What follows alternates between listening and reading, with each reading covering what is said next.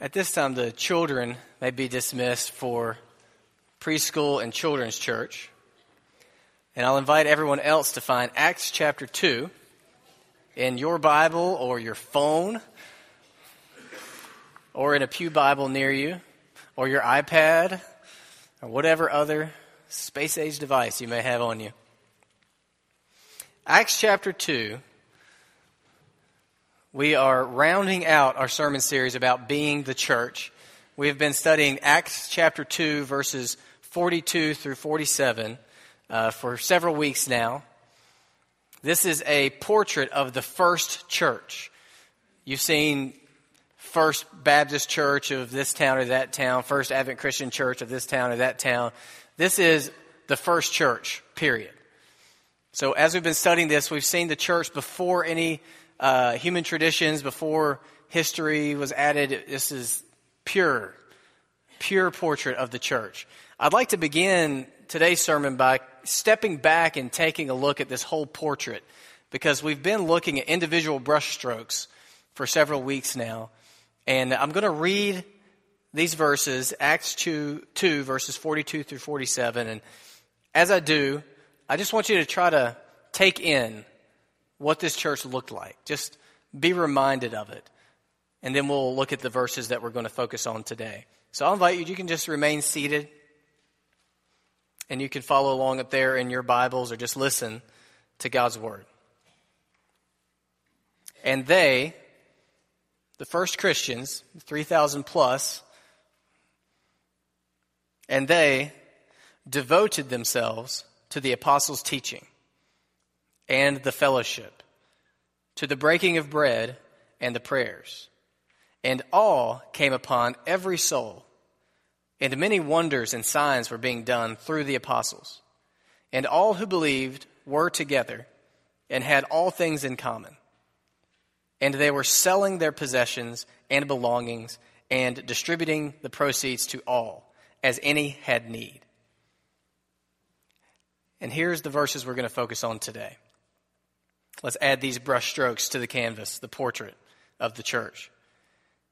And day by day, attending the temple together and breaking bread in their homes, they received their food with glad and generous hearts, praising God and having favor with all the people. And the Lord added to their number day by day those who were being saved. Now we're going to focus on verses 46 and 47, actually one slice within those verses. But the, the structure of those verses is a little bit difficult to determine. Um, I don't want to get too geeky on you, but the original language Greek is a little unclear about how it should be structured, and that's why your translations may have looked a little different from mine and used some different words. So I thought it'd be helpful to just give you an outline, I believe, of, of how this verse should be structured. Uh, the, the force of it, the focus of it, is on the fact that what they were doing was daily and steady and united. So, uh, kind of a banner over everything in these verses. Just remember that it was daily, steadfastly, and united together that they did these things. It was daily, steadfastly united together that they went to the temple together and that they went into their homes together. So, overarching everything they were doing, you can picture it being basically day by day, every day of the week, they were involved in these activities. They were steadfastly committed to it, giving themselves to it, devoted to it, and they were united together of one mind. And where did all this being the church take place? It took place in the temple and in homes. So, what they did in the temple had to do with the teaching that we talked about early on. What they did in the homes, he actually mentions here they broke bread together in the homes with glad and generous hearts. And this gets into what I would like to focus on today. So we know that they did it daily, they did it steadfastly, they did it in unity. They were the church in the temple and in their homes, both public and private, both organized in the temple and organic in the homes. And that they broke bread together in the homes with glad and generous hearts. Now, I'll bet some of your translations do not use the word generous. Some of them do, some of them probably do not. We'll talk about that in a minute. And then he mentions two activities that infiltrated all of this praising God and having favor with people. Okay? So maybe this isn't helpful to you, but it's helpful for me to see how it actually all connects together. We are going to focus on their quality of heart, that they were glad and generous hearted, and that they praised God.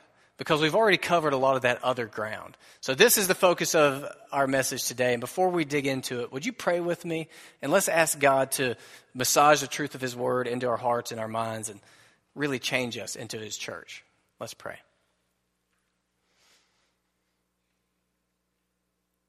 Father, we're about to spend some time together meditating on just a couple of points from your word. Lord, please open our minds and our hearts to it. Please speak through your word. Please mold us into your church more and more. Mold us as individuals into the members of your body, your church that you would have us to be. Speak to us through your Holy Spirit, Lord. Help me to serve your people well. In Jesus' name. Amen. So, the first thing I want to point out to you is that the church is joyful. The church is joyful. From the beginning, joy is our heritage as the church, and joy is our destiny as the church. The church is joyful. Now, I chose the word joy for my main point, even though many of our translations use the word glad. But we don't use the word glad with any real depth today. You use the word glad when you're going down 485 going one direction and you see a ton of traffic coming the other direction at a standstill and you turn to whoever's with you and say, I'm glad we're not going that way. You're glad. But it's a mild emotion when you use it that way. You're not wild with joy. You're not ecstatic. You're not exhilarated with passionate happiness. See, that's more what this word actually means. It means wild joy, ecstatic delight, exultation, exhilaration. So it's more than our idea of, how are you doing? I'm doing good. I'm glad. It's more than that. There's nothing mild about this. This is more like in Luke chapter 114 when God comes to Zechariah and says, You're going to have a baby. And they have been barren and they are of advanced age. And God says that they're going to have a baby. And he, they use this word there of the emotions that everyone felt when John the Baptist was prophesied to be born. Some of you know that kind of joy, that wild joy, that exultation, that exhilaration. Some of you know even from that specific experience of having tried to have a child for a long time and not been able to, and then the Lord blesses you. That's what he's referring to here, and that is the sort of joy that is our heritage and our destiny as the church. The church is joyful like that. Now, I want you to take a minute and just let that soak in. This is not Hallmark greeting card sentimentality. This is not just a warm hug, you know, don't worry, be happy.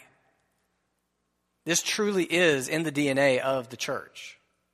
Joy. Some of you know what I'm talking about, and you are joyful even right now. You bebopped on in here full of joy. Others among us are not so joyful. Some of you may say, Well, I'm part of the church, and I'm not joyful. I need to clarify a few things about this. I'm not saying that all Christians are all joyful all the time. I'm not saying that all Christians are all joyful all the time, and if you're not joyful, you must not be a Christian. We're not going to make joy one of the um, criteria to be a member of Doolin's Grove. You've got to be wearing a big goofy grin all the time to be one of us. I am saying that normally Christians will grow in joy over time. Normally, Christians will grow in joy over time.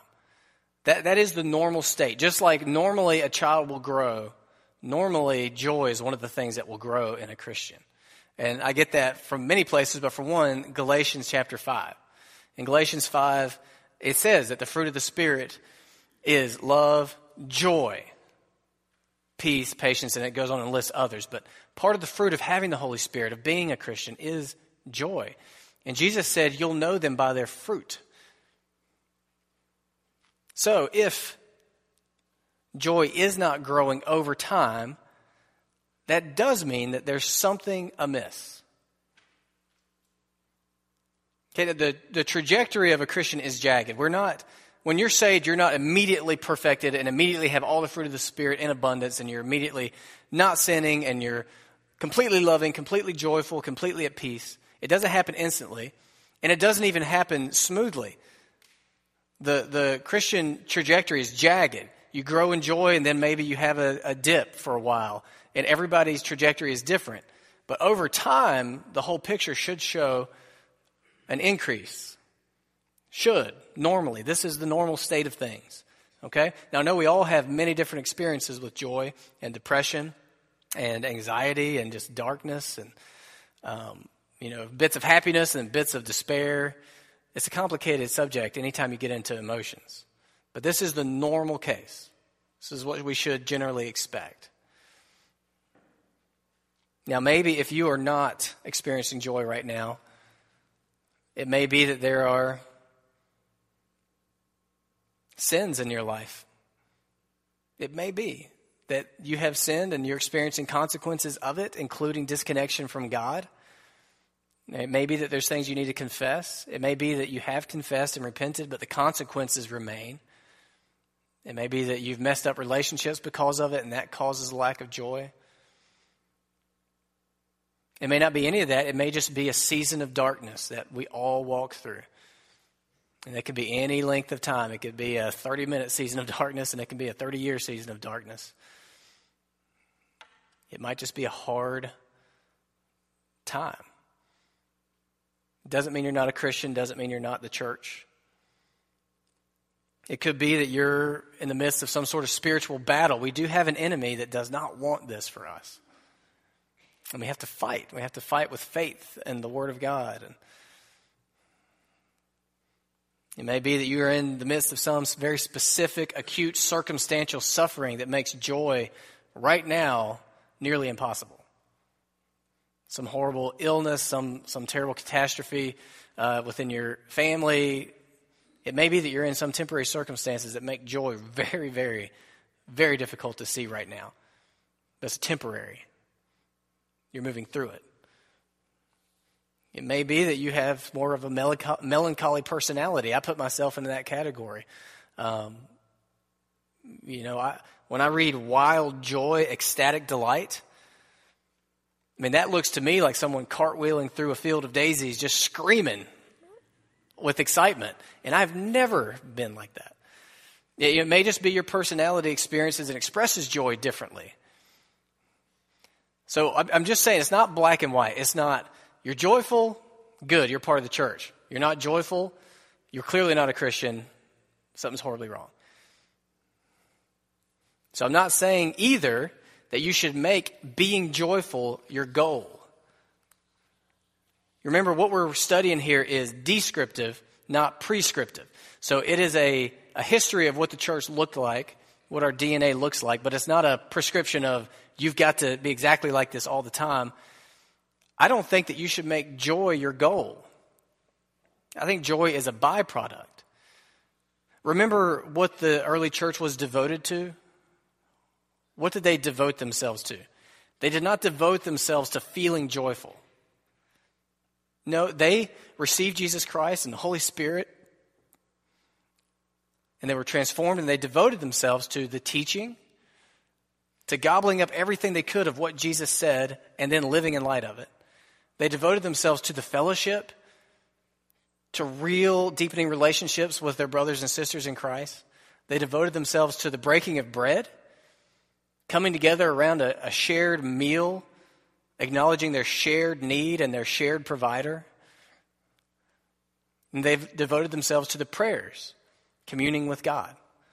They devoted themselves to those things. They did not devote themselves to trying to feel joyful.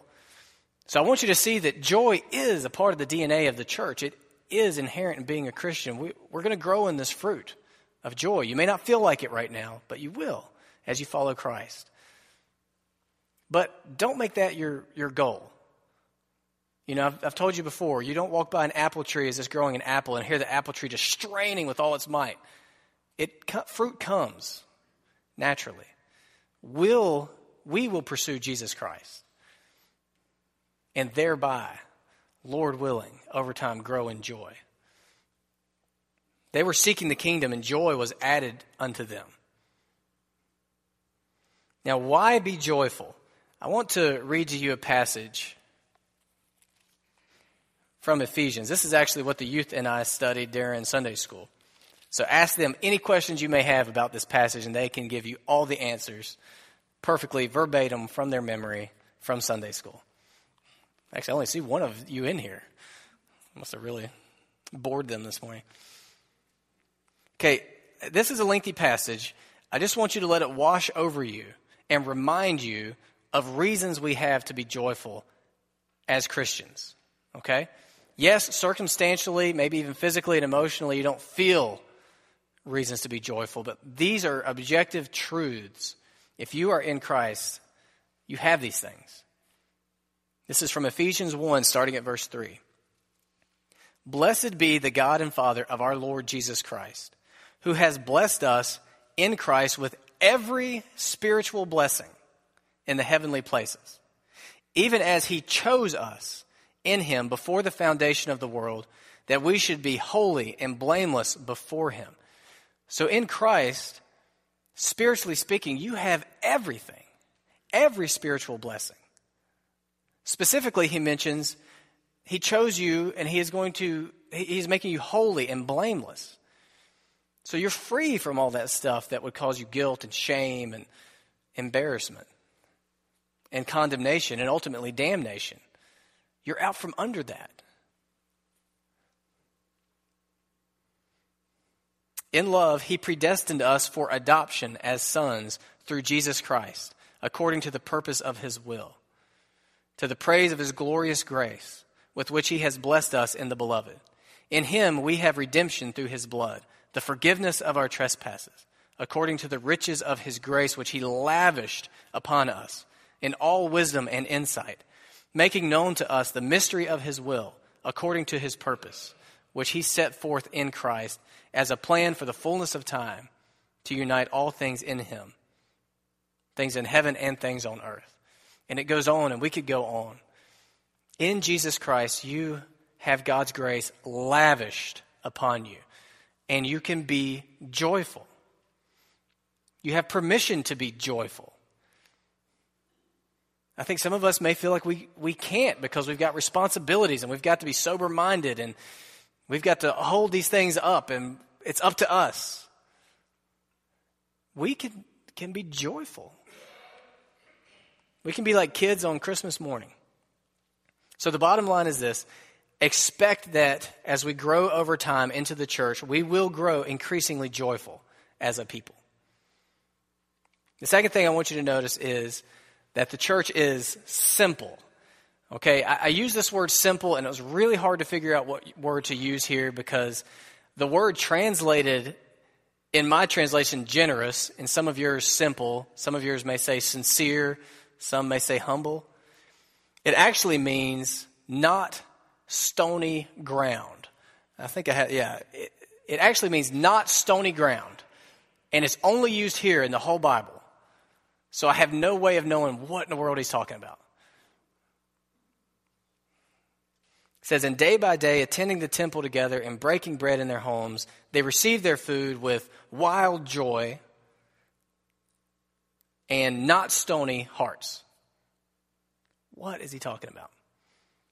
Like I, like I mentioned, some of the translators think that it, it might mean humble hearts. Some think that it might mean simple hearts. Some think that it might mean sincere hearts. Some think that it might mean generous hearts. But there's not any real consensus. I think it must have been some kind of figure of speech. But here's what I think, for what it's worth. I think that it basically means useful.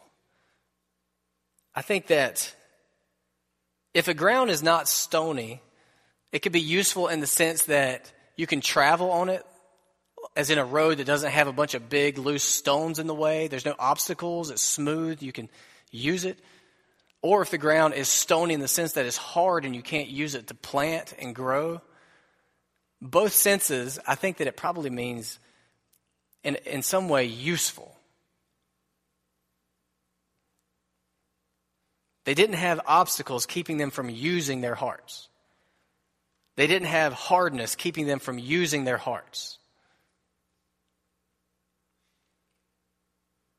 Jesus speaks elsewhere about making our hearts useful again, giving us new hearts, soft hearts that aren't hard anymore. From sinful hearts to righteous hearts.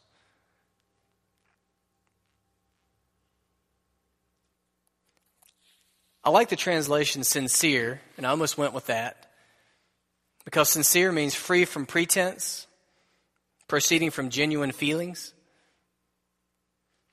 Because of Jesus' work, we don't have to short circuit our hearts before it reaches our, our mouths and how we speak or our actions. We don't have to be ashamed of who we really are, because that's what the heart refers to your inner self, the real you, the you that only you know and God knows. That's what your heart is. So God's work does enable us to be sincere and live genuinely from who we really are without having to guard ourselves and hide ourselves and pretend to be what we want people to think we are rather than just being ourselves. So sincere may work, but simple makes sense because Jesus always had this effect on people. And some of us are stony hearted because we are just crushed with burdens. And Jesus says in Matthew 11, Come to me, all who labor and are heavy laden, and I'll give you rest. Take my yoke upon you and learn from me, for I am gentle and lowly in heart, and you will find rest for your souls. For my yoke is easy and my burden is light. Some of us are stony hearted because we're just so completely and constantly distracted by busyness. And I get emphatic on this point because I think that I'm in this category often. To those of us in this situation, Jesus would say to us the same thing that he said to Martha. You know, he, he had a meal with, or he spent some time with two sisters, Mary and Martha. And Martha was just busy and had to clean the house up and had to get the meal prepared, had to get the table set, and there's so much to do. And then after she got that done, she had to do this and this and this and this. And Mary was just sitting there. Just sitting there when all this work needed to get done. Just sitting there at Jesus' feet. And Jesus said, Martha, Martha, you are anxious and troubled about many things. But one thing is necessary. Only one thing really is necessary. Mary has chosen the good portion, which will not be taken away from her. Some of us are stony hearted because we're worried about everything finances, future, just our lives. To us, Jesus says, Seek first the kingdom of God and his righteousness, and all these things will be added to you. See, if we really listen to Jesus' teaching, it has a deeply simplifying effect on our lives. You know, there's a big push for minimalism um, in, in, decorating in um, just decluttering and scheduling. Minimalism is very popular right now. And the desire that makes us love the idea of minimalism is the desire that should lead us to Jesus Christ because ultimately He is the only one that can simplify all of this mess that we have. Do we dare to actually believe that He will? Do we dare believe that we can actually, with our real burdens that really could be catastrophic if we let them slip, that we can really hand those over to Him and He give us His yoke and it be light? Do we really believe that of, of all of our tasks and all of our responsibilities, there's actually only one thing that's necessary, and that's to be with Jesus and to follow Him?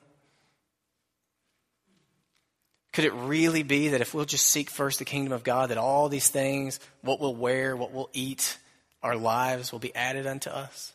Could it really be that simple? Jesus says it is. And I think that as we grow into the church, we will grow both in joy and in this sort of simplicity. I think the, the stones will get cleared out of our hearts. We'll be able to live sincerely from our hearts who we are, and we'll be able to simply and joyfully praise God.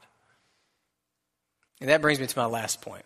The church is joyful, the church is simple, the church is not stony ground, and the church praises God. Now, I doubt that this comes um, as any big surprise to you. This has uh, always been a part of church. Praising God, like I mentioned before, is the first of these two overarching activities that just sort of encompasses everything that the church was doing. They praised God. Being the church means praising God. Praising God is being the church. Some churches have praise teams that come up here and sing, and I'm telling you, you are the praise team. The church is the praise team. You can't be a part of the church without being on the praise team because this is what it is. This is what it's all about. I don't know if you saw in Ephesians when I read all those blessings that God gave us, but three times he repeats in that chapter, he did all this for the praise of his glory. That's the goal. The goal isn't just for you and me to be forgiven and cleansed of our sin and receive salvation. It's for us to be forgiven and cleansed from our sin and given salvation so that we will praise God. That's, that's the purpose of everything.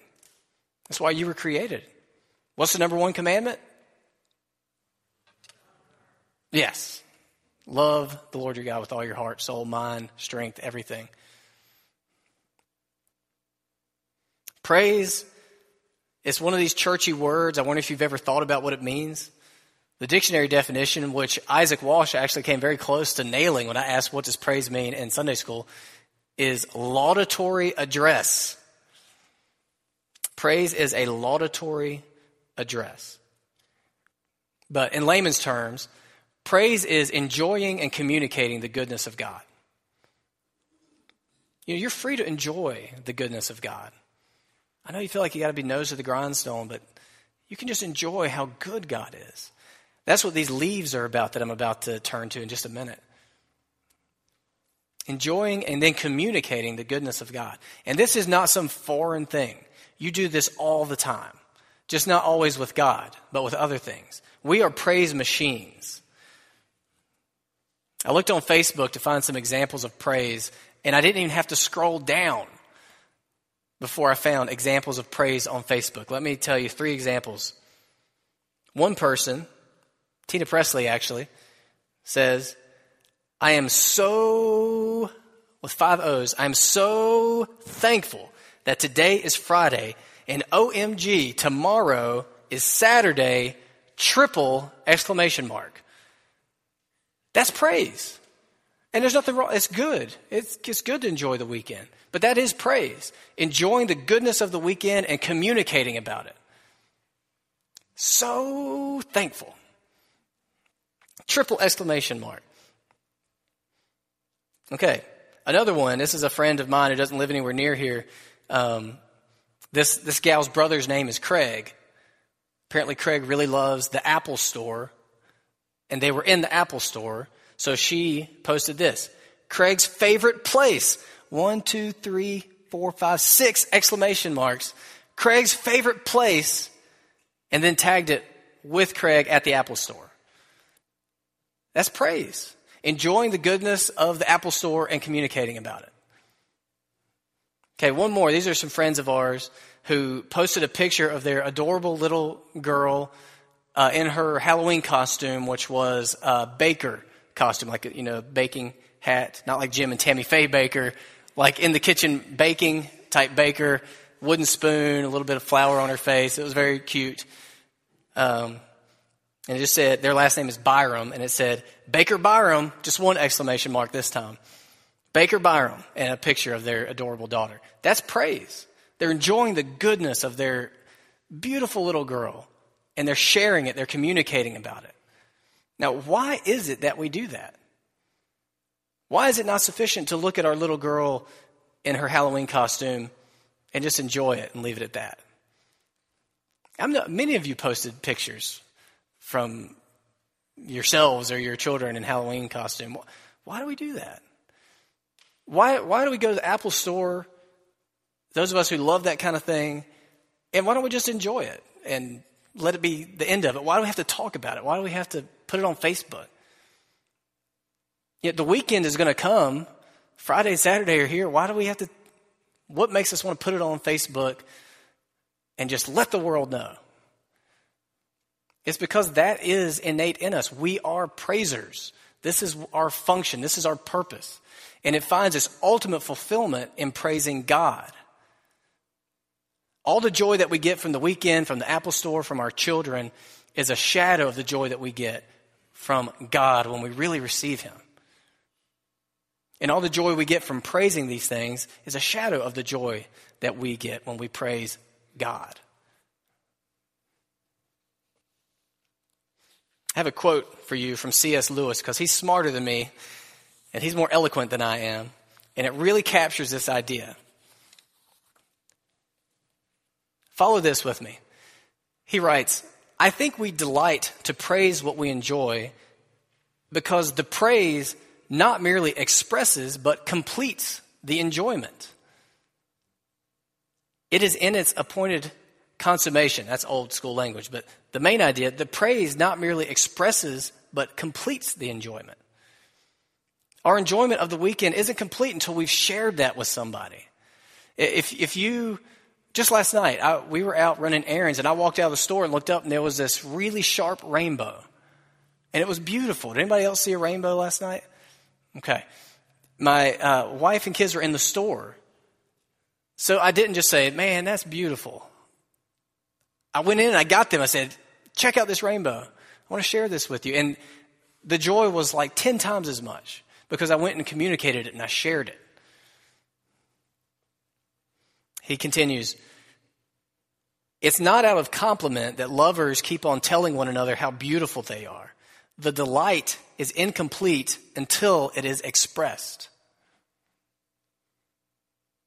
It is frustrating to have discovered a new author and not to be able to tell anyone how good he is. To come suddenly at the turn of the road upon some mountain valley of unexpected grandeur, and then to have to keep silent because the people with you care for it no more than for a tin can in the ditch. To hear a good joke and find no one to share it with. A catechism says that man's chief end is to glorify God and enjoy Him forever. But we shall then know that these are the same thing. Fully to enjoy is to glorify, or we might say, fully to enjoy is to praise. In commanding us to glorify Him, God is inviting us to enjoy Him. God wants us to be joyful. He doesn't want us to be these stoic, frowning, downtrodden saints who are so holy that our lives are terrible. There's joy here. God is the ultimate joy, and we get Him through Jesus Christ, and we get to praise Him. And that's what we're after with what we're about to do. That's what we're after this whole month of Thanksgiving. Christians should do Thanksgiving like no one else because we have so much to be thankful for. So, we have a couple of ways ahead of us here in this service to praise God. The first one involves your leaf. Grab your leaf. I'm going to invite Jan, if she would, to come and play quietly. Grab your leaf, and I'm going to read to you from Psalm 150 to get your wheels turning. Every week, we're going to have a time when we meditate on things that we're thankful for. And today I want you specifically to think about things you're thankful for related to God Himself. Things that you would like to praise God for. And you can just write, Thank you that you are such and such, or however you want to put it. But let me read Psalm 150 to get your wheels turning. Now, I just want you to take your time and meditate on the goodness and glory of God. Psalm 150 says this Praise the Lord. Praise God in his sanctuary. Praise him in his mighty heavens. Praise him for his mighty deeds. Praise him according to his excellent greatness. Praise him with trumpet sound. Praise him with lute and harp. Praise him with tambourine and dance. Praise him with strings and pipe. Praise him with sounding cymbals. Praise him with loud crashing cymbals. Let everything that has breath praise the Lord. Praise the Lord. Think with me about God, who he is, what he's done for you specifically. Think about his holiness. He's totally set apart. His wisdom and how he has structured all of creation and history and his plan of salvation through Jesus Christ. He's true. He is love. He is good. He is faithful. He's merciful. He does not give us the condemnation that we deserve. He is kind. He is patient. He's the ultimate Father. He is just. We do not have to worry that injustice will go unanswered in this world because our God is just. He is righteous and He is gracious. Not only does He not give us the condemnation that we deserve, He gives us blessings that we do not deserve. We have a good God.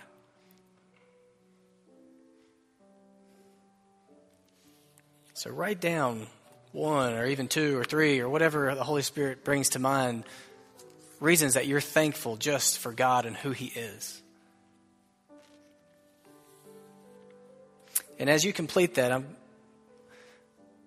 I want to speak to you for just a moment about another form of praise, and we do it every week, and that's singing. Singing does not come naturally to me, but it's inescapably central to the church's praise of God. We're going to sing a song in just a few moments called Great is Thy Faithfulness. Now, as you're finishing up thinking about God and writing down your thanksgivings on your leaf, preparing to put it in the offering plate that's about to pass, I just want to read you a little bit from this song we're about to sing so that you can sing this as praise. It says, Great is thy faithfulness, O God, my Father. There is no shadow of turning with thee. Thou changest not. Thy compassions, they fail not. As thou hast been, thou forever wilt be. Summer and winter and springtime and harvest, sun, moon, and stars in their courses above, join with all nature in manifold witness to thy great faithfulness, mercy, and love. Pardon for sin and a peace that endureth, thy own dear presence to cheer and to guide strength for today, and bright hope for tomorrow. Blessings all mine with 10,000 beside. The idea of this song is that God is unchangingly faithful. Everything He has said in here, every promise He has made is fact. We can go to Him and receive rest. We can focus on the one necessary thing. We can seek first the kingdom and expect Him to add everything else we need to it. We can be joyful. We can be unstony ground, and we should praise Him. So I'm going to pray now that God would enable us to worship in spirit and truth. And afterwards, our ushers are going to come forward and they're going to pass the offering plates. And I want you to praise God with how you give. Put your leaves in there. And as they pass the plates, we will stand and we will sing, Great is thy faithfulness together. Let's pray together before we do so. Father, thank you for your word. Thank you for giving us this portrait of the church in its infancy. Lord, may we be a joyful people, a simple, sincere hearted people. Or may we experience the benefits of being your sons and daughters in Jesus Christ and enjoy you. And may our joy be made complete as we praise you, even now. In Jesus' name, amen.